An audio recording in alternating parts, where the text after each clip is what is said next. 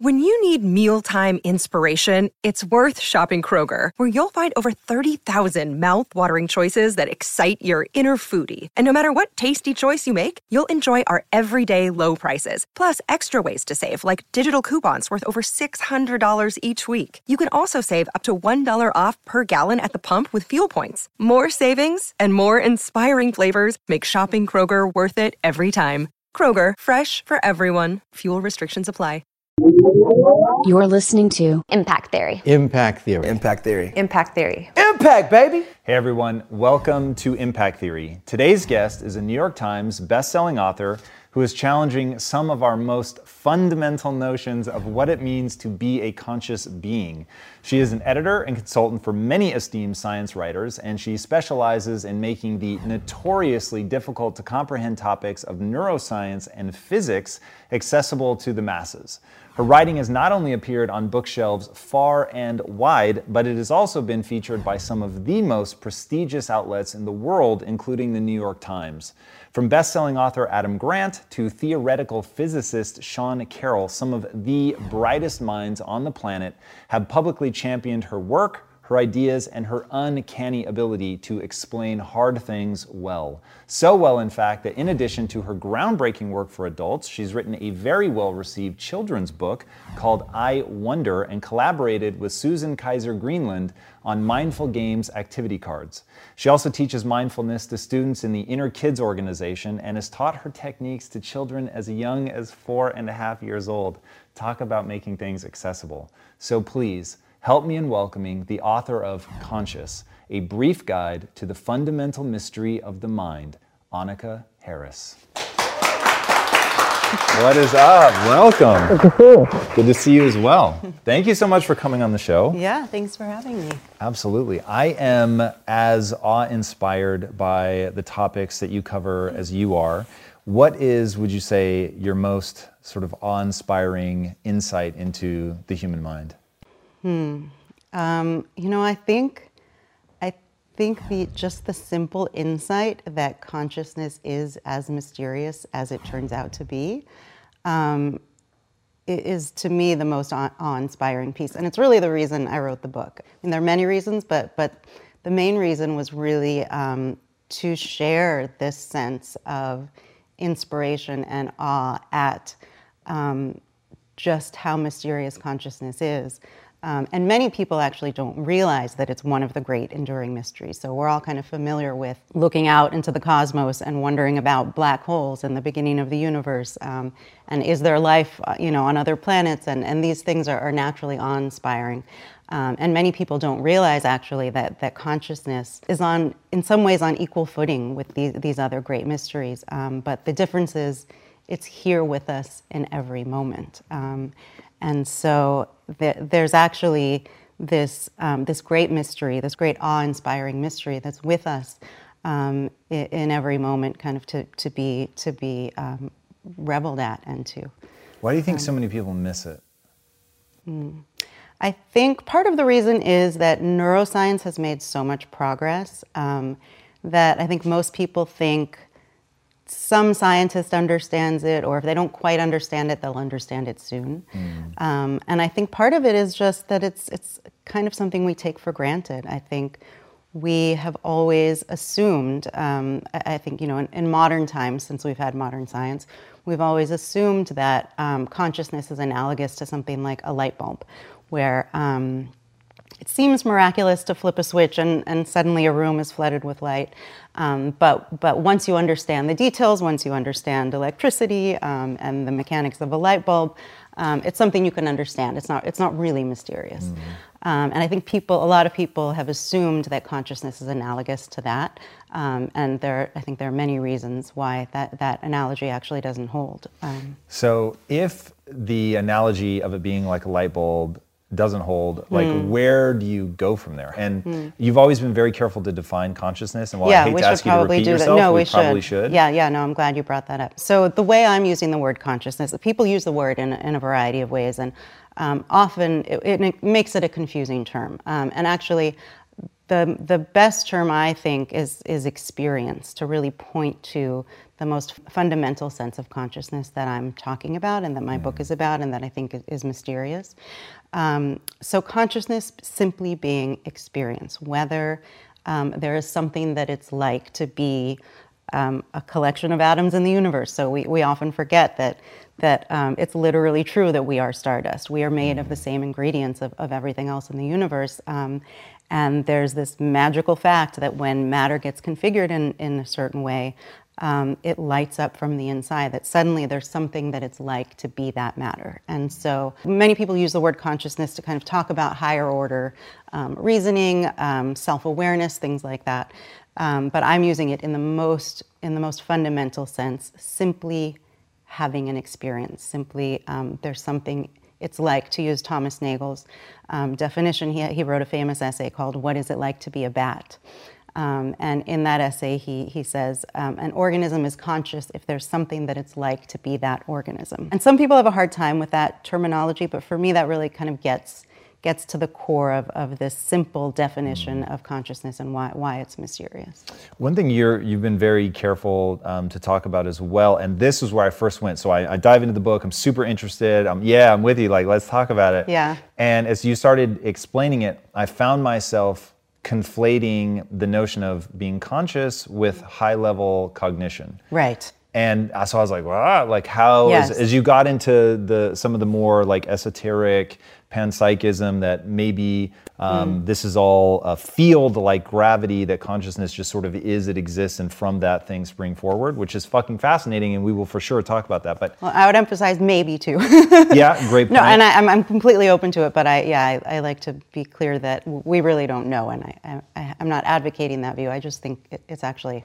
It's worth it's worth exploring, and we should be open to it. But no question. Sorry, I, I and one thing off. I hope that we get to at some yeah. point is the very fact that that it shouldn't be off limits to talk about these mm. crazy ideas, and the mm. fact that this is like career suicide for so many people is just so yes. weird to me. Yes. But before we derail on that, so yeah. teasing out the two concepts I think is super important, because people yes. will not be able to get into the joys of this mystery mm. if they think what they're being asked to contemplate is mm. that a rock has Um, high-level cognition, because right. then they, they can't separate. Because my yes. my biggest argument is always when someone starts talking in a way that makes it sound like you're saying there's essentially a soul or whatever. I'm like right. Phineas Gage, homie. Yeah. Like, and I'm mm-hmm. assuming you know well the story of Phineas Gage. I actually don't know that. So Phineas Gage, this so, is yeah. um, this is so interesting. This is one of my favorite. You talk about so many examples in the book. It, yeah. It'll immediately be familiar. It's just another one of those. Yes. But um, Phineas Gage was a railroad worker who hit a tamping rod. Oh yes, and of shot course. Up, yes, yeah. And he lost like some crazy amount, like a teacup's teacup's worth of brain matter, but yes. never loses consciousness. Yes. But forever is different. And yes. they say he went from like the most likable guy ever to like a total asshole. He could not hold a job. Yes. And it's just like. Yeah. Is it no, the same no. guy? Like the only thing that happened was damage to the brain. Yes. It's fascinating that um, we have this intuition somehow that this isn't the case, but of course we know that our experience, um, our conscious experience in this moment, and all of the content that's flooding in through this experience is a result of brain processing. And if you change the brain, the experience changes, the thoughts change, the feelings change. It's, it's, um, it's all correlated. I feel like you, you had... Um, a question that you were getting at, um, and you brought well, that example up that I wanted to answer. I felt like it was a good question. So what I want to, when whenever somebody starts talking about, um, hey, there there is there is something inside of me that isn't my body, and mm. there's great mm. comfort mm. in that for them. Mm. Mm-hmm. And as somebody who, mm. who literally my mission in life is yeah. to get people to get control of their conscious yeah. thoughts, okay. maybe even reprogram some of the default mode network, uh-huh. which we should talk about that uh-huh. as well. Uh-huh. But like, so my mission in life, if I'm really gonna put it in like sort of deep biological terms, is to get people to rewire their default mode network so their very sense of self is more productive. Right. So that their identity, their beliefs, their yes. value systems right. at a neurological level, so that they're getting like yeah. this neurochemical response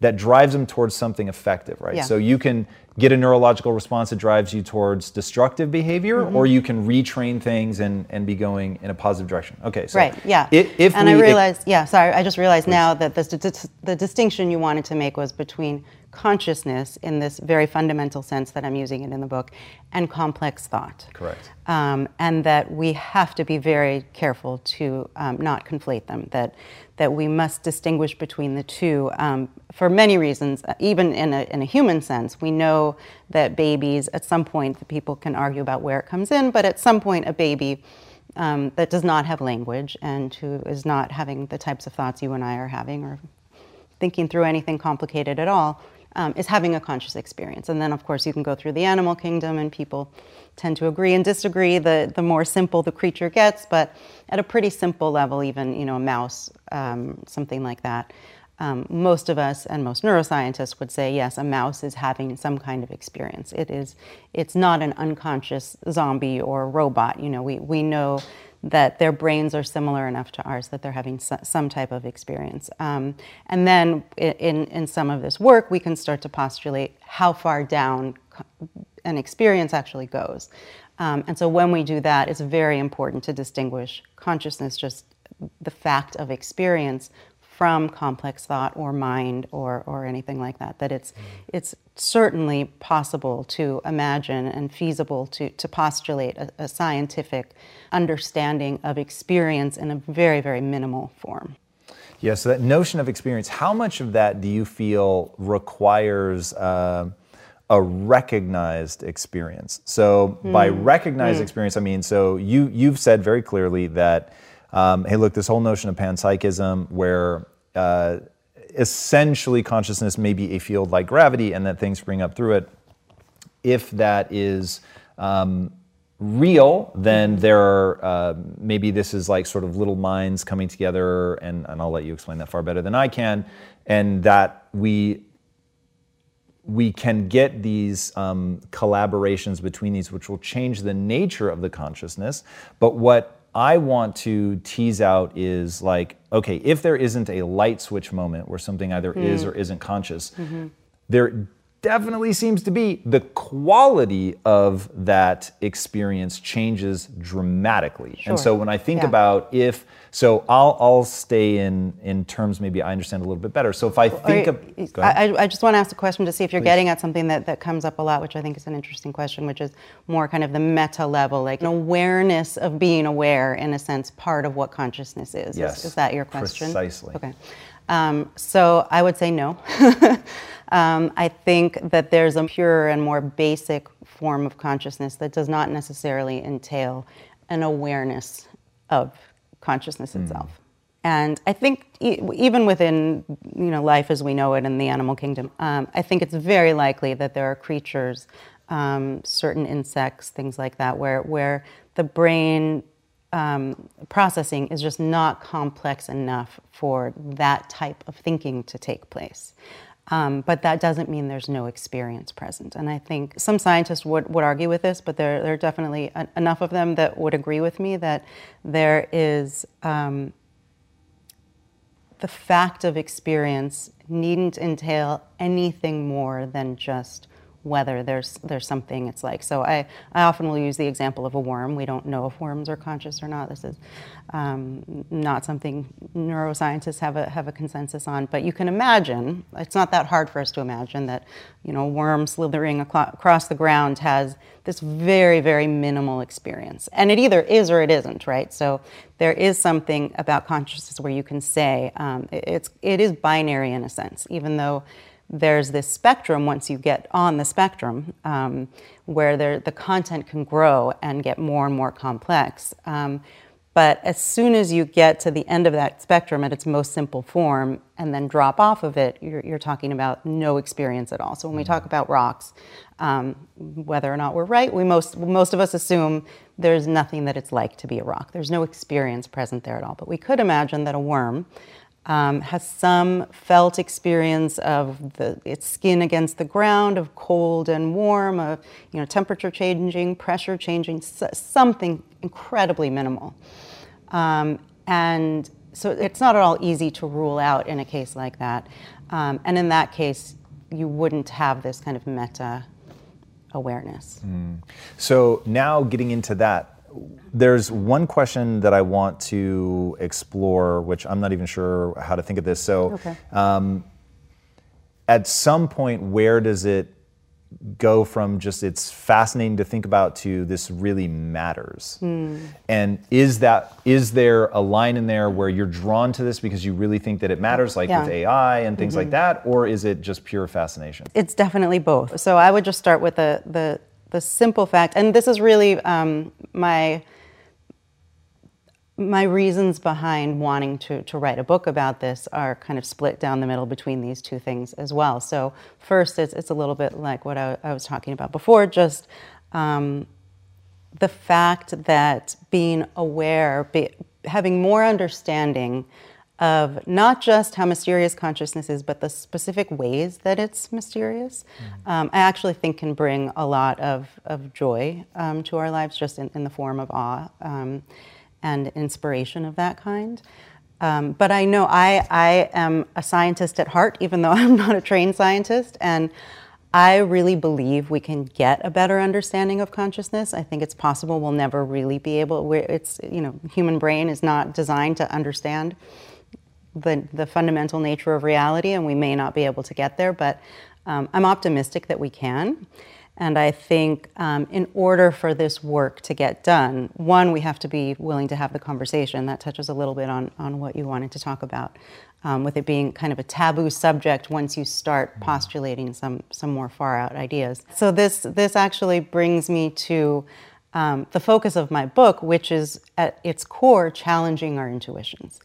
And challenging intuitions is a very important part of the scientific process. Um, so, so the short answer to your question is, um, I think it's wonderful for human beings to contemplate in the same way that it's good for us to contemplate all of the mysteries. I, I also think that mysteries are, are really uniting. When all of humanity is facing something that they don't understand, I actually think there's something really beautiful about that, and it really connects us in, in a way.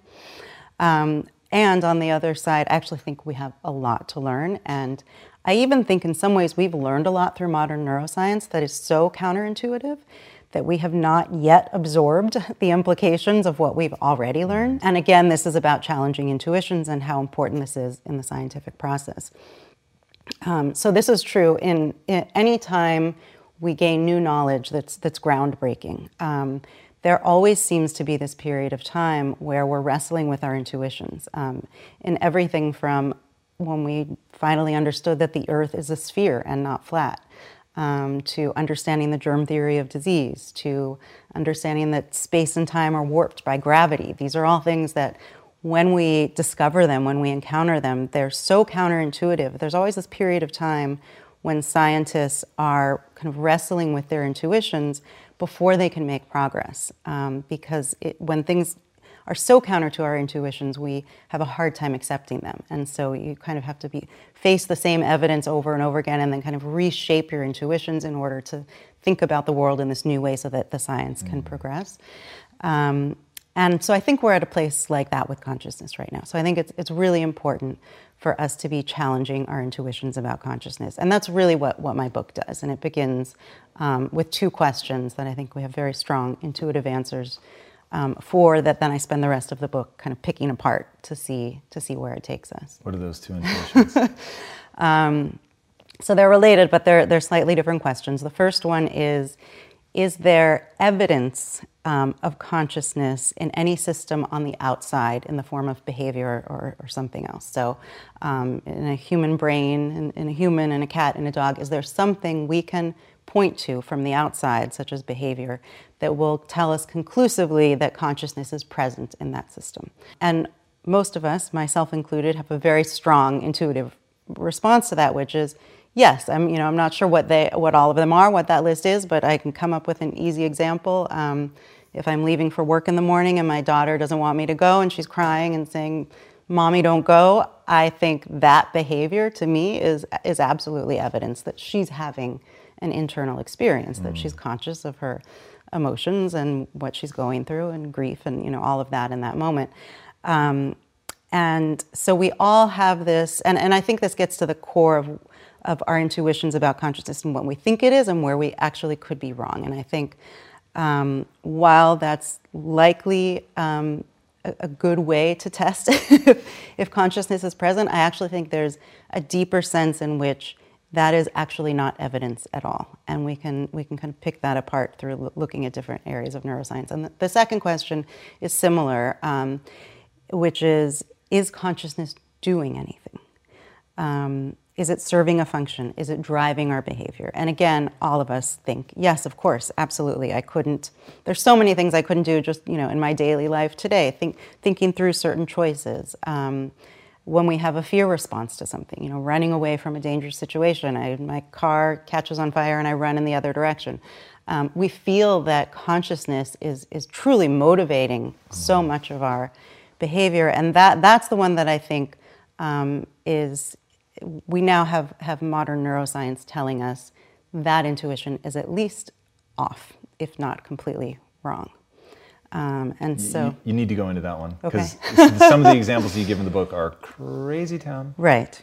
Um, I should say also that when people first encounter these, the, the science that we have, and also just the idea of messing with these intuitions, it can be uncomfortable, and um, some way? people don't like going down this path. So I just like like, like to make a little disclaimer, or uh, or to How say do they react? that I think people can feel very out of control. And I mean, there's there's something jarring about learning that everything, the things that feel most true to you about reality, are possibly not that not structured oh, that way. Wait, wait till you explain delayed measurement, and people right. really lose their shit. Like yes. that's where it's going to get interesting. We're not, we're not even in the crazy stuff yet. Right. Well, I guess that's why I'm saying this now before we before get before you there. drag them into deep waters. But I, yeah. But what I've what I've learned is that most people, if they're not excited about it to begin with, spending a little time thinking about it, that there there's a way to kind of come around to the other side where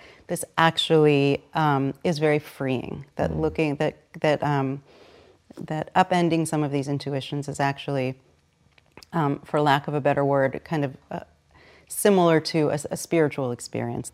There's a positive way to mm. to view all of this, I should say. Thousand percent. Um, Okay, so this this part is really interesting for me. So what is some of the science that we can look at that says, mm-hmm. hey, our intuitions about how we think we are in control probably don't right. make sense? Yeah.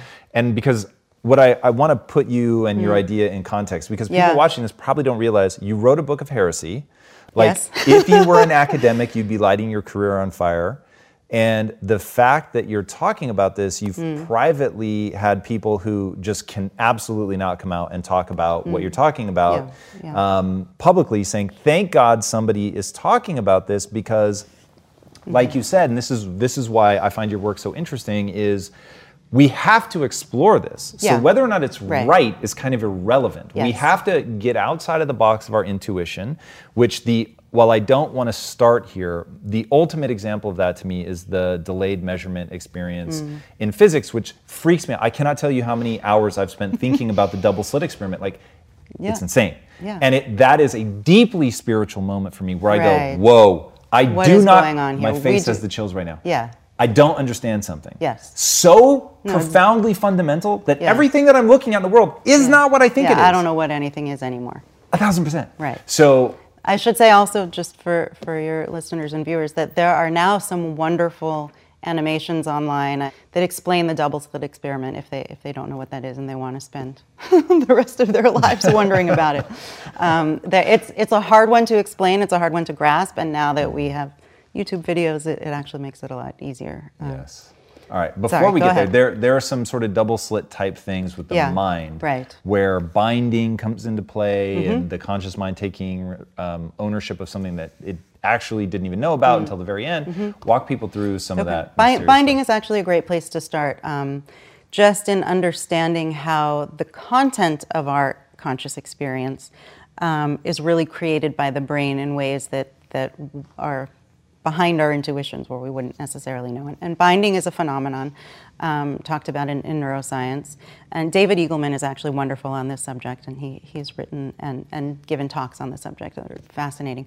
Um, but simply, binding is really um, our brain's attempt, um, and successful attempt, at taking things that are happening in the real world Um, at different times and syncing them so that our present moment experience um, is of things in the world happening at the same time, where those signals to us are actually coming in at different times. So the example in my book I give is of playing tennis. So if you're playing tennis and you hit the ball with the racket, um, it seems like this is all happening in one moment, but the truth is the sound waves from the sound of the ball hitting the racket are traveling at a different speed um, than the light waves of the light bouncing off the ball and hitting our, our retina and then being processed by the brain. Um, and same with the sensory experience in your hand of feeling the ball hit the racket. Um, that's a much slower process than we're talking about. Um, the, um, your, your nervous system actually receiving signal through your arm. And, and our experience is that that all happens at the same time. But the truth is the sight came more quickly than the sound, and the sound came more quickly than, than the physical sensation. And so there's a process that, that we call binding, um, whereby all of these signals kind of get woven together in a, in a present moment experience that, that gets delivered to, to your conscious experience. Um, there are unconscious processes that, that then cause you to, ha- to have this experience. Um, there are brain disorders that can interrupt these processes too. Um, so, so there's something called agnosia. There are many different types of agnosia, um, but the, it's it's a kind of a failure of the brain to to do this type of of binding for us. There's finger agnosia, where you cannot tell the difference between two of your fingers. Um, sights and sounds can get confused or not arrive at the same time. Mm. There. Um, Have you read much so, about prosopagnosia? So it's like, it's where the person can, I see your eyes, oh God, your eyes are so familiar, your nose, oh. but it's not coming together as a face for them. Yes. I often tease my wife that she has prosopagnosia because yeah. she can never recognize famous people, but like, to me... Is that specifically for recognizing faces? It's the face, yeah. So prosopo right. is a Greek word for face. Right, okay, so, yes. And, and I just, that was one of the first times where I began to realize, okay, whoa, whoa, whoa, the brain has a lot of different regions. Like people, yes. um, I don't know what this uh, disease is called, but certain brain trauma will lead leave somebody where they can't detect motion. So they see completely yes. normally, yes. but everything is a snapshot. Yes. So if they're pouring something, it just yeah. looks like frozen liquid, yeah. and then all of a sudden the cup is overflowing, and there's yeah. like the, the essentially refresh rate on yeah. their eyes is so slow yeah. that everything is just these like static, still images. Right. No, we're we're taking a ton of unconscious brain processes for granted that we don't realize all of these things are... are Um, being woven together for us. There, there's something called disjunctive agnosia. It's similar to what you're talking about mm. with the face, but these are, you know, objects in space. You can recognize all of the different parts. You can recognize the color, the shape, but you can't see it as an object. You can't recognize something as a cup. Um, there are even, you know, m- minor um, things that can happen where um, you can recognize something as a tool for eating with, but you don't know whether it's a spoon or a fork. Um, anyway, so yes, yeah, so the, so the, we could go on and on forever with. Let's go on a little longer because there's, there, there are more that you yeah. talk about in the book that I think are super important. Because yeah. where I want to get people, like my my whole like thesis in life is to get yeah. people to understand your brain is creating a, a virtual world for you. Yes. You have mistaken this virtual world for the real world. Yes. And once you understand, we're talking about Umwelt here, homie. We're talking about you yeah. take the world in in a certain way, yeah. which is why the article by Nagel on what it's like to be a bat is so fascinating. It's asking you to step outside your own Umwelt into something else's and say, how fundamentally different would this whole experience be? But what yeah. I really want people to understand, because this, this was a huge breakthrough for me when mm. I went from having a totally fixed mindset mm. and I just thought life is hopeless and mm. I can't go where I want to go because mm. I'm only so intelligent and I'm just not that bright. Mm. And so I'm stuck here and mm. I spent a lot of time there mm. and then began to realize, wait a second, I started reading about the brain. Mm. I was like, whoa, like the brain is cobbling shit together. Yeah. It's keeping me from bumping into too much stuff. Right. And for that I am grateful. Right. But ultimately, like there's a lot of lies being told to me mm. by this evolutionary machine. And mm. once I could begin mm. to mm. think through them and go, mm. oh, whoa, like it's it's interpreting this, it's mm. interpreting that. What is it interpreting that's creating an emotion for me that isn't helpful? I think people also experience a lot of relief um, from this idea that they are responsible for all of that processing too. And so this gets into, um, when, when I when I talk about these examples in my book, I'm, I'm specifically talking about um, two illusions um, that I think inform our view of consciousness, which is why I spend a lot of time on them. Um, and one is this illusion of conscious will. Um, and one is the illusion of being a self, And I think that that's one place that, that relates to a lot of the work that you do, um, because this false sense of a self is actually where a lot of human suffering comes from. And part of it is, is what I was just getting at, which is that we have this idea that, you know, even though we understand that we're brain processing, you know, at bottom, somehow we, I mean, we have this very strong intuition that there is a me that is separate from the brain processing. And um, there can be a lot of um, guilt and regret and, and things like this that come about because of kind of a false way of viewing um, what in fact we are and what our conscious experience is. So the, the notion of this, this self that somehow can override whatever the brain is doing, or um, you know, make, make decisions somehow. I mean, it's funny, it's an incoherent idea, but we all have it very strongly and very we kind strongly. of assume it's there. Um, it's related to the notion of conscious will. And I like to distinguish... A K A free will? Or? Well, I was just going to say, I like to distinguish conscious will from free will, um, only because free will, um, by my definition, is a much more complex thing. And I, I we could actually talk for a long time, and I could explain why I think there's not much freedom in free will. um, but that free will is, is something that, in some sense, I can agree that the, the brain has. It's, it's a complex processing system. It's responding to all kinds of stimuli and ideas, and can can change and mutate and, and, and make decisions as a processing device, for lack of a better word.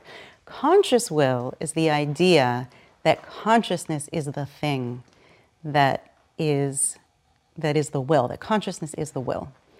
So we have, again, it's related to, to these questions that I, that I ask in the beginning of my book, um, is consciousness doing something? And we feel that consciousness is behind our willed actions, when in fact there's a lot of neuroscience to suggest that it's it's actually the reverse, that it's that it's at the end, that all of this processing happens, a decision gets made, and then we're kind of the last to know. Um, I have a chapter in my book called "Along for the Ride," um, which can also be distressing to, to people this when they first I get hear why it. People get freaked out. I, I get it too, actually, but in, ultimately, I actually think it's very freeing, and it doesn't mean you can't. So, so the brain is not in any way a closed system. Um, just because our conscious experience is of what the brain is doing um, doesn't mean at all that the brain is not influenced by ideas. Um, and you know, it, it, and even in physical terms, as you said, you can you can have a brain tumor that will dramatically alter what your conscious experience is. Um, but more importantly, um, for for this type of discussion, you know, if I yelled and said, "Oh, that that beam is about to fall on you," that's an idea that just gets communicated through language that suddenly changes your brain. So your brain is, is a physical system, but my words, my ideas get in, and it completely changes the structure of your brain so much that you're going to jump up, right? Like, I could get you to jump up just by transferring that information. The thing that I think is, is a true illusion is that consciousness comes first. And consciousness is, is again wrapped up in this idea of a self, so that there's this self that's kind of floating free from the material world somehow, um, and is initiating everything that happens. And I think that is a, is, is a false view. And so we could talk about some of those studies.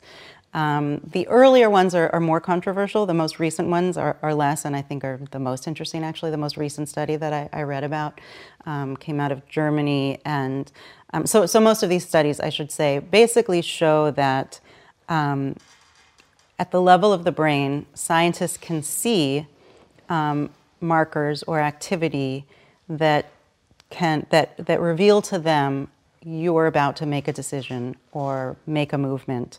Um, and before you have become conscious of it. Um, so the most recent study was um, subjects were in an fMRI. So an fMRI is an M R I that tracks blood flow. Um, and the subjects were given two numbers and then given a choice whether to add or subtract the numbers. And there's, there's a special kind of clock that's almost like a second hand going around, um, a, a regular clock, so that they can mark that what their, their job is to have the experience of making a decision, I'm going to add or I'm going to subtract, and know where on the clock that that decision happened. Um, and then they actually go, go ahead and do the math.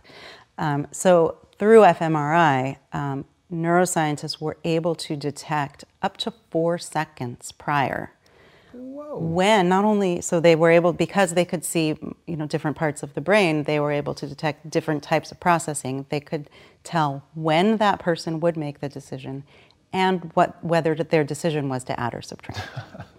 So that gives us a very different sense. And, and the truth is, a lot of neuroscience that comes to us is giving us this picture. We can't, we, we should we should have digest, digested this a little bit more than than we have already, that there is a sense in which we are kind of just experiencing life. You guys know I have a very strict diet that I stick to, except for very special occasions. And I do that so that I can bring my best every day to what I'm doing. And a big part of that strict diet is high quality animal protein and my go-to source of trustworthy meats and seafoods with no added hormones or antibiotics ever is ButcherBox. ButcherBox is a premium meat subscription service that delivers one hundred percent grass-fed beef, free-range organic chicken, pork raised crate-free, and wild-caught seafood, all directly to your door. I cannot recommend ButcherBox enough. When you eat ButcherBox, you are giving your body the best possible building blocks to work with so you can reach your full potential. You've got to take care of yourself at a cellular level if you want to hit your peak consistently. So ButcherBox is the key. Sign up at butcher box dot com slash impact and get our special deal. ButcherBox is offering our listeners a free for a year offer plus an additional twenty dollars off. And that means you can choose salmon, chicken breast, or steak tips free in every order for a year. Sign up today at butcher box dot com slash impact and use code IMPACT to choose your free for a year offer, plus get twenty dollars off your first order. In today's highly unpredictable and rapidly changing world, the smartest move you can make from a financial standpoint is to actually understand how money works and how markets move. Because if you want to have any chance of investing your money wisely and growing your financial portfolio, you have to make a profit. And the only way that you're going to do that is either by setting and forgetting or actually understanding what's going on at a macro level. So whether you're a seasoned investor or someone looking for extra guidance, today's sponsor, Yahoo Finance, has got you covered with all the tools, data, and news that you need in one place to grow your knowledge base around what is happening in the world of finance and to make sure that you have the right goals and you're executing well. Yahoo Finance makes it easy to consolidate your accounts so you can effectively and efficiently manage your entire portfolio. Personally, I love how straightforward their platform is to use. It is very simple to get the information that I need, and Impact Theory's own chief financial officer is exactly the same, spending time helping me frame exactly what is going on from a global perspective so that I'm making the smartest decisions that I can. I definitely recommend that you check out Yahoo Finance for comprehensive financial news and analysis. Visit the incredible brand that so many great investors use at yahoo finance dot com. It's the number one financial destination, yahoo finance dot com. Once again, guys, head there now, yahoo finance dot com. In today's highly unpredictable and rapidly changing world, the smartest move you can make from a financial standpoint is to actually understand how money works and how markets move. Because if you want to have any chance of investing your money wisely and growing your financial portfolio, you have to make a profit. And the only way that you're going to do that is either by setting and forgetting or actually understanding what's going on at a macro level. So whether you're a seasoned investor or someone looking for extra guidance, today's sponsor, Yahoo Finance, has got you covered with all the tools, data, and news that you need in one place to grow your knowledge base around what is happening in the world of finance and to make sure that you have the right goals and you're executing well. Yahoo Finance makes it easy to consolidate your accounts so you can effectively and efficiently manage your entire portfolio.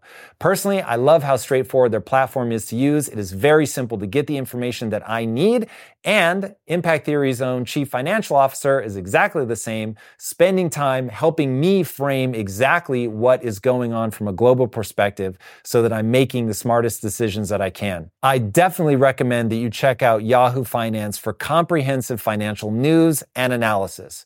Visit the incredible brand that so many great investors use at yahoo finance dot com. It's the number one financial destination, yahoo finance dot com. Once again, guys, head there now, yahoo finance dot com. Play out. Um, I don't know if I answered your question. you, you did. I mean, look, this is this is the exploration that I was hoping for. What becomes interesting to me in that is, I think part of the reason that we haven't digested that more is, what are you supposed to do with that? Mm. It's like some part yeah. of it is, okay, wait, it. They're they're definitely like, how how does one make sense of this? Okay, I am literally, truly me, Tom Bilyeu. I am completely prepared to say that I am simply a chemical processing plant that runs on algorithms. I have no problem with that. Mm-hmm.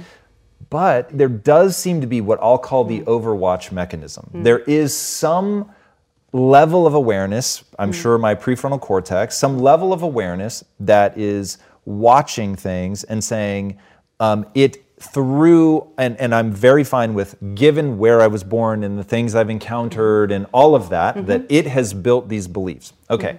so I have sort of a default setting, but now once I have that thing, sure. that thing can go in and make changes. So I have this sort of overwatch algorithm processing machine that's been built up over my experiences, but it also has the ability to self-reflect and ask, absolutely, based on my value system, which is changeable, by the way, based on my changeable value system, am I thinking about this in the right way, or do I want to change something? Sure. And it has the ability to change. Now, it has the ability to change. But that's all. We're all still talking about the brain, the the, the yes. idea. And I think even the way you're describing it is partly a shift in the way we tend to think about it, which is there's a concrete self um, that is responsible for those changes, rather than it's all brain processing. Mm. And the the brain, again, is not is not static. It's not walled off from its environment. It is an ever-changing, ever-evolving, very complex system. It's the most complex thing we know of in the universe.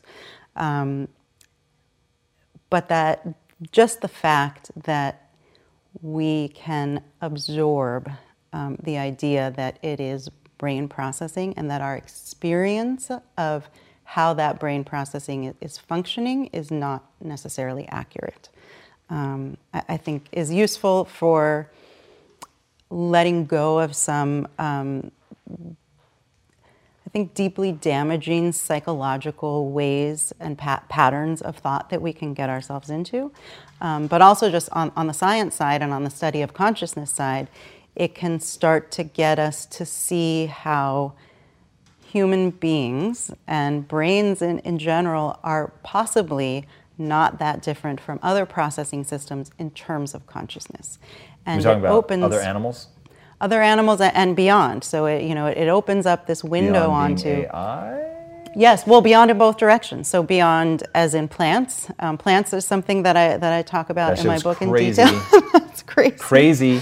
And, that they and recognize their own children. Right. And so actually, the reason I brought up plants in the book was not because I think plants are conscious, although this all really makes you wonder. It was it was actually to make... Certainly makes you start redefining things, no question. Right. But it was, for me, it was actually to, to make the opposite argument, which is that this complex behavior that we see in plants, it's much more complex than we realized until uh, we started yeah. studying it, um, is very closer to and more related to human behavior than we also previously realized. And now we know this is true t- um, mechanistically too, so it, in terms of the D N A. Mm. Um, Give people some examples. Okay, so so just to, to go on this this path, um, Daniel Chamovitz uh, wrote this book, What a Plant Knows, which I highly recommend.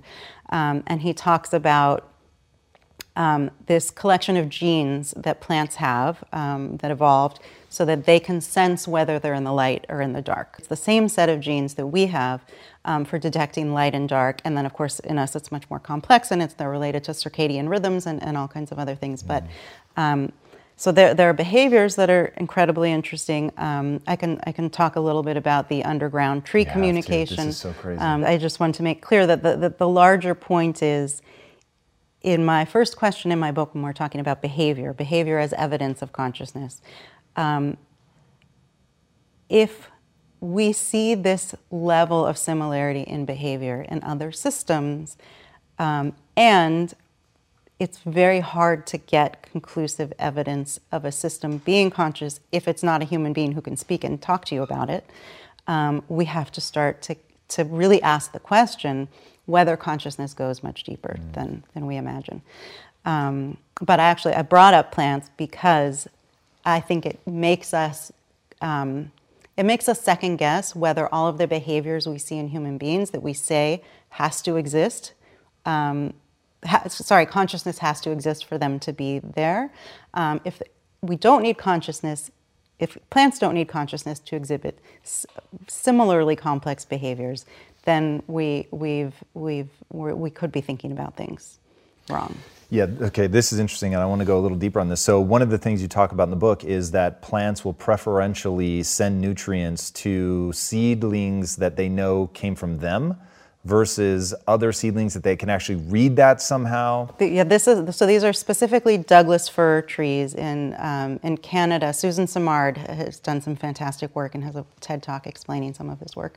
Um, she was studying the underground tree, um, intertree communication, mostly facilitated through um, mycorrhizal networks, which are fungal networks, which is also incredibly fascinating, um, where they share carbon um, with different species of trees. And at, at some times of the year, um, you know, the Douglas fir needs more carbon. At another time of the year, another species may need, and they actually kind of send signals about when they, they're in need of carbon and, and share carbon. Um, but yes, then so, so seedlings will, will start to grow, and some of them have come from these, you know, specific trees, some of them come from other trees, but there are ways that the, she calls them mother trees, can know which trees have sprouted from her own seedlings, which are her kin. And she will, I shouldn't say she, um, but these mother trees will send more carbon to their own kin.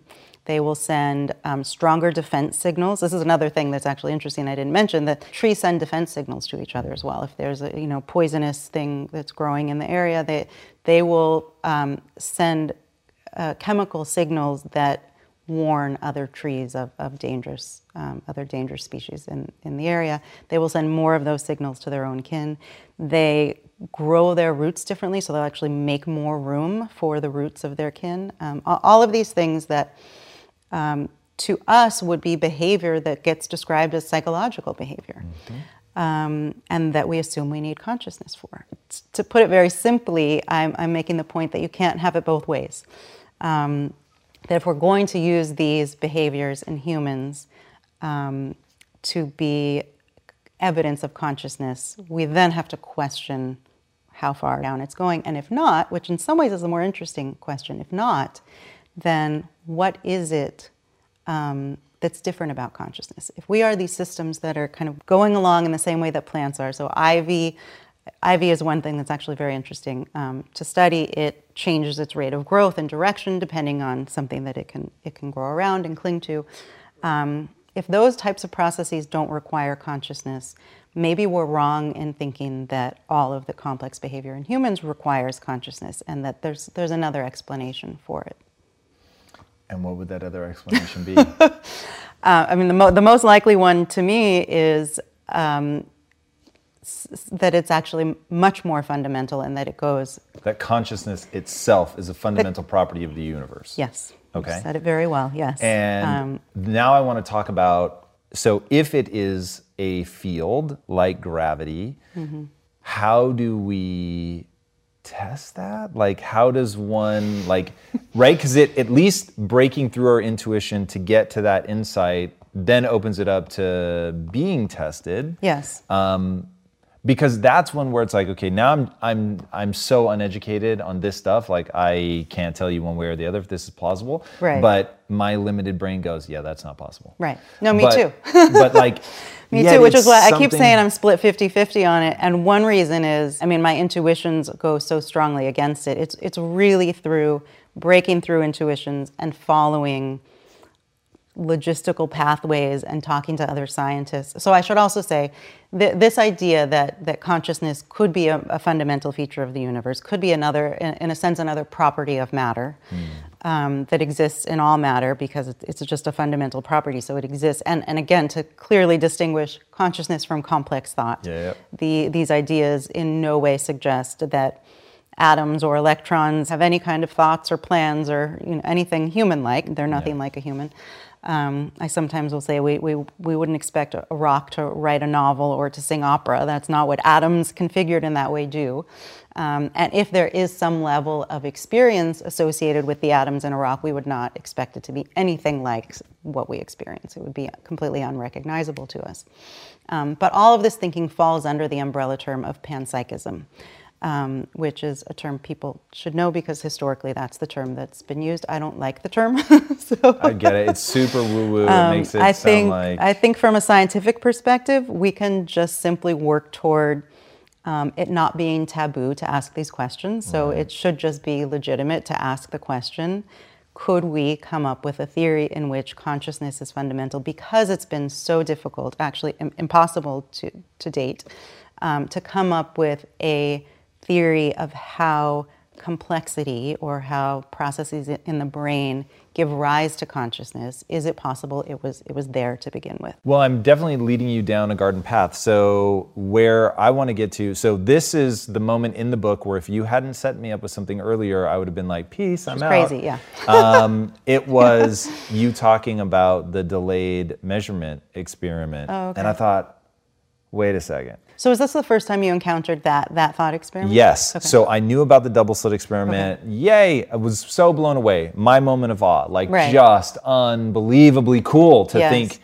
that that I could have existed this long and so fundamentally misunderstand the nature of things. Yeah. So that was cool. But then you took it to like a whole nother level. Well, and by the way, physicists feel that way about it too. I mean, qu- quantum mechanics is something that is deeply mysterious and a tremendous source of awe and mystery for anyone who finds that, um, you know, inspiring and, and, and fueling. There, there's a lot now to read because, you know, progress is being made, but mm. it's still something that that is really dumbfounding to scientists as well. So I think if you walk people through what the delayed measurement experiment is, okay. then, then it's a, they It's will, been a while. Hopefully I can do a good job. Well, because I just yeah. read your book literally twice, okay. so I will fill in any gaps okay. from your own work, okay. by the way, yeah. that you might not remember. But yeah. um, the what it will do, I think, for anybody who's really listening is make you go, oh, there are things I don't understand. Right. And once I'm in the realm of, oh, there are things I don't understand, then it is quite possible. While I can't grab it from an intuition standpoint, yeah. our greatest breakthroughs in science have always been the moment where you can shed your intuitions yes. and, and really see the thing for what it is. Yes. Um, so I think we should probably start with the double slit experiment yep. because many people Perfect. Are not familiar with that. Um, and if you do show notes, I can I can supply some visuals that You're might amazing. Might help because it's it is actually very difficult to to get just through a, mm. a person one person explaining it to another. But I'll, I'll do my best. Um, so light, m- most people know um, it. We our understanding is that it can act like a particle and it can act like a wave. So there are photons, um, which are the the individual particles of light. Um, which have wave-like properties and particle-like properties. So, so the experiment is set up um, very basically. They're they're shooting um, photons one at a time um, at a screen, and in between um, the the photons that are being shot out and and the screen are two slits. Um, and so, if you were going to put through a continuous light source, you would see a wave pattern on on the other side. The light is kind of going through. Um, both slits and ha- ha- has a wave interference pattern. Um, I don't know if I need to explain more of that, it, but, that, but that will get very complicated. So, I think. so but imagine, think of so water when, so, and the way that it. So normally, when you're, if you just have the screen there, you shoot the light through two slits. What you see when it gets recorded, if there's you know, photographic material that records um, these photons, you see. Um, uh, bar bars where the photons have hit. Um, where they're weakest or lightest at the edges, um, but they're, it looks as if you pushed water through these slits in mm-hmm. terms of how it gets recorded. Um, so there's there's, a, there's there, no clean delineation between what slit it went through. There's just a whole pattern along the screen, that, which is not what is, you'd expect. That is a wave. That is a wave-like pattern. So it has a pattern to it, but it's right. a pattern of a wave. So then it turns out that if you shoot one photon at a time and you measure which slit each individual photon went through, you have a different pattern on the screen. And all of a sudden, it looks as if you were shooting individual pellets, and some of them go through the right side and some of them go through the left side, and there's no interference pattern at all. They just form two slits. Now, right um, now, you've already given so, people enough to have their brain leaking out of their ears, so I want to say it one more time to make sure people understand. You take these double slits, you shoot a single photon through it. Don't measure it. You get yes. an interference pattern on the back as if you have pushed a wave through right. both slits. Yes. Now, do the exact same thing again, but this time put a camera up, you whatever, measure, measure measuring it. device. Mm-hmm. And all of a sudden it's a single fucking photon. Right. That that's crazy. That's one of those where I'm like, what? Yeah, so just watching it changes its properties? Right. Like that doesn't seem possible. Right. So it's, I, I would say it's measuring it rather than watching it. And, and some people have, have interpreted this in ways that I think are, um, we, we just, we simply don't know the answer. But, but some people have said it requires consciousness, which I don't think we have any evidence for that at all. Um, but clearly some interaction with other matter in the room, um, whether consciousness is present or not, absolutely has an effect, and this is this is what quantum mechanics has, was born out of quantum physics. Um, so there are many different interpretations uh, of these strange things that we see. Um, many worlds is something that m- maybe some, some of your audience has, has heard of. String theory um, has been around for longer, but they're they're you know this is just scientists trying to to understand what, what's going on here. Um, so the physicist John Wheeler Um, proposed a thought experiment based on on this, um, based on the, this experiment and the fact that we know that light. So there's a um, there's a phenomenon where light goes around a quasar and causes um, an illusion. I'm, I'm forgetting the term, but an, an illusion of. I think it's gravitational lensing. Yes, not, yeah. Thank you. So if there's a quasar, and in between us and the quasar is a black hole, the the light will bend, and it will give the illusion to us that there are two quasars rather than, than one, because the light bends and, and causes this, this illusion to take place. Um, his thought was, um, if we were to measure which side an individual photon, which side of that black hole the individual photon went around, um, that would change. That would essentially change the past. Um, because that thing's been traveling for millions of years. Yes. So its path, right, takes place over millions of years. Um, just by measuring it will then give it a distinct location in the same way that it gives a distinct location by measuring it when it goes through the slits. But millions of years ago. And so this that's was crazy. Right. So in some sense, and we don't know how to explain this in terms of the fundamental nature of reality and whether this means there are, um, you know, endless copies of the universe and the universe kind of splits every time um, a quantum event happens. Um, whether there are many dimensions of space. I mean, this gets into string theory, which I, I'm not an expert on any of this. So I'm explaining it as best I can, but I, I, I'm not a physicist and, and probably shouldn't shouldn't be explaining any of these um, experiments, but the implications um, and the results. So this was a thought experiment, and then they actually were able to do the, the, mm. the experiment, so it was confirmed. That, um, that's where I literally was taking notes in the book, and I was like, this was confirmed experimentally? What? Yeah. Like... The, yeah, th- this so there's there's something we we do not understand. Fundamentally do not understand. We don't understand about the fundamental nature of, of matter and mm. what matter is and what light is, and these are, these are great mysteries. So um, if when I when I really stop and think about like what the experience of consciousness is, what it would look like if we if panpsychism is true and there's sort of consciousness all the way down, mm-hmm. What it it the question that it begs for me is, why is consciousness as an emergent property so problematic? Why mm. where do people get hung mm. up? Because in mm. my very limited mind, and I'm yeah. I am very prepared to accept this is just ignorance on my part, but when I think about basically panpsychism would postulate something along the lines of, hey, you're getting all these low levels of consciousness, mm-hmm, and as mm-hmm. they come together, their combinatorial effect is Um, it gives you some unique property, and that can manifest as a tree, it can manifest as a dolphin, as a human. It's different, um, you know, amounts of and different types of consciousness coming together and different cell types and all that. So mm. it's essentially purely a biological explanation how it manifests so differently.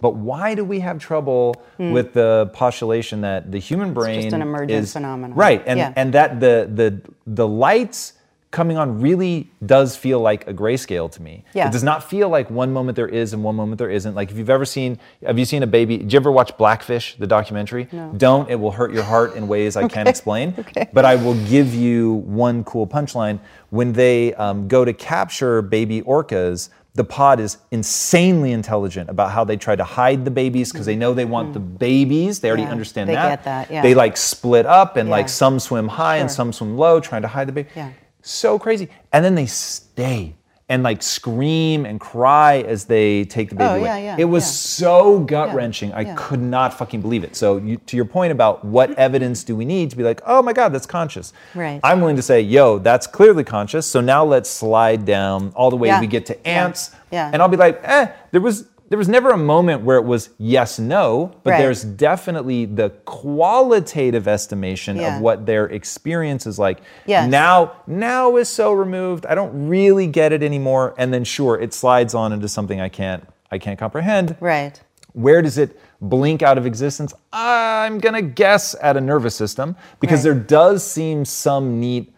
To detect pressure, you have to have some kind of cell that sends some kind of signal saying that I'm experiencing pressure at even like the most basic level. So to me, there it would seem, yeah. and by all means shut me down at the end no, of this. No, no, no, I mean, the, the truth is that many scientists have that exact intuition, and and I would say most scientists think that Um, the, the, um, explaining it as, as a, an emergent phenomenon is the way to explain it. And in fact, Sean Carroll, the physicist um, who I just recently spoke with, that, that's the way he would describe it. Um, there are there are a few reasons why there are problems with that. Um, what we, there are many ways I could take this at this point, and I know we're, li- we're limited on time. Um, one issue is just the description of an, an emergent phenomenon in science. And It, there are two things about it. One, it is a it is um, something that is observed from the outside. So it's a, an emergent um, property is a property that you can you can quantify from the outside. Um, consciousness is part partly what makes it so mysterious is that it has this internal character, that it's not something that can be viewed from the outside. Um, we didn't talk about locked-in syndrome, but but looking at someone with locked-in syndrome is, is a good way to kind of jostle your intuitions. Um, briefly, this is someone who had brain damage, um, so that they're completely paralyzed, but it has not affected their, their conscious or mental life really at all. So they have as full a conscious experience as you and I are having right now, um, are able to, to think clearly, perceive everything, see things in the room, hear everything, but they're completely paralyzed, so they're, they're unable to communicate anything.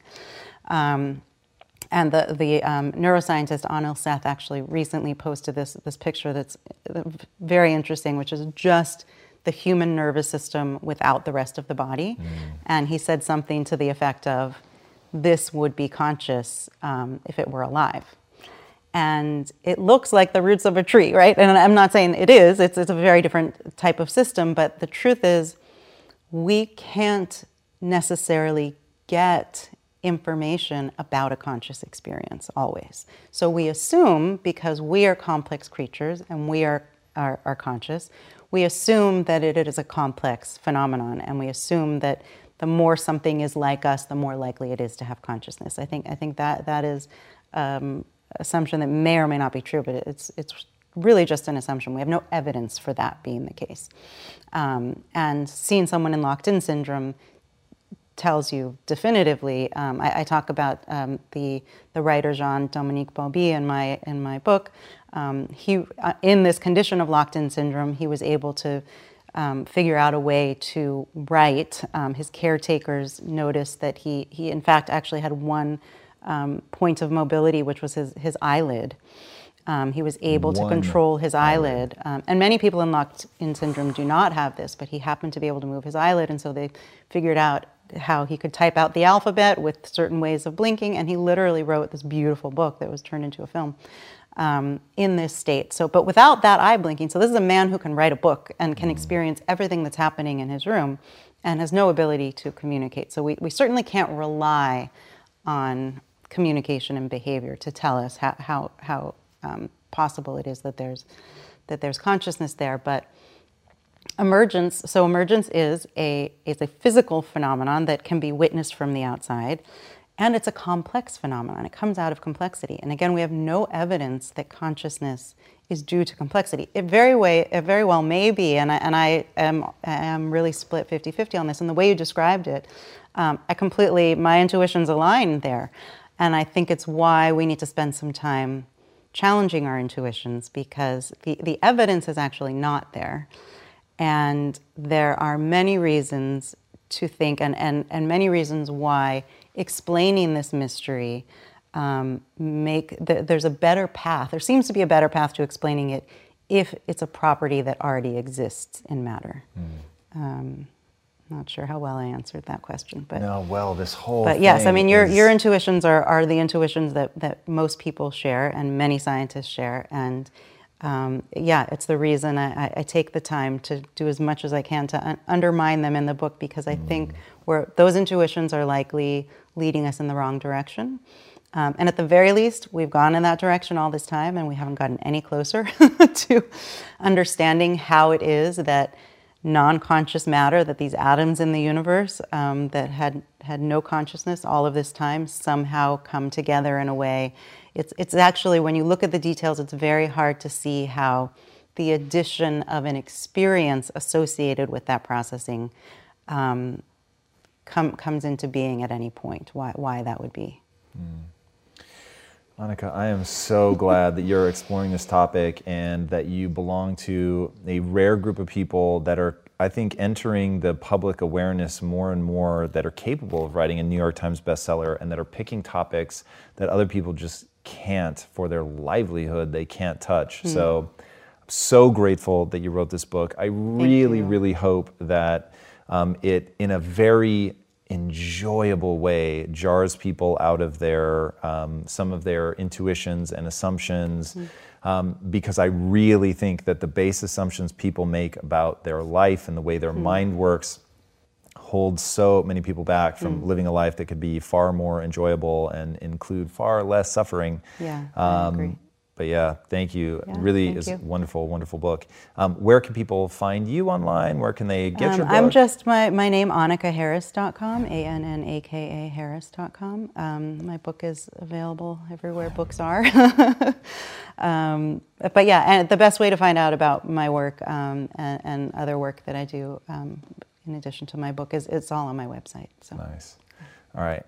What is the impact that you want to have on the world? Hmm. I think bringing more awe and curiosity. I could probably, I could stop, I could go on, but that, that, that seems like a, a good one. Uh, awe and curiosity, I think we can, we can always have more of. And I will take that all day. All right, guys, trust me when I say that she brings the awe and the curiosity, and what a wonderful entrance into that world. I cannot recommend her work enough. It is really extraordinary, and hopefully um, the success of this first book will get her to do more and more in this vein, I guess. Not first book, but first uh, book aimed at adults. So very excited by what she's doing. She has a children's book, like I said earlier, I Wonder, so be sure to check that out as well. And if you haven't already subscribed, be sure to do so. And until next time, my friends, be legendary. Take care. Hey everybody, thank you so much for listening. And if this content is delivering value to you, please go to iTunes, go to Stitcher, rate and review us. That helps us build this community. And that is what we are all about right now, building this community as big as we can to help as many people as we can, deliver as much value as possible. And you guys rating and reviewing really helps with that. All right, guys, thank you again so much. And until next time, my friends, be legendary. Take care.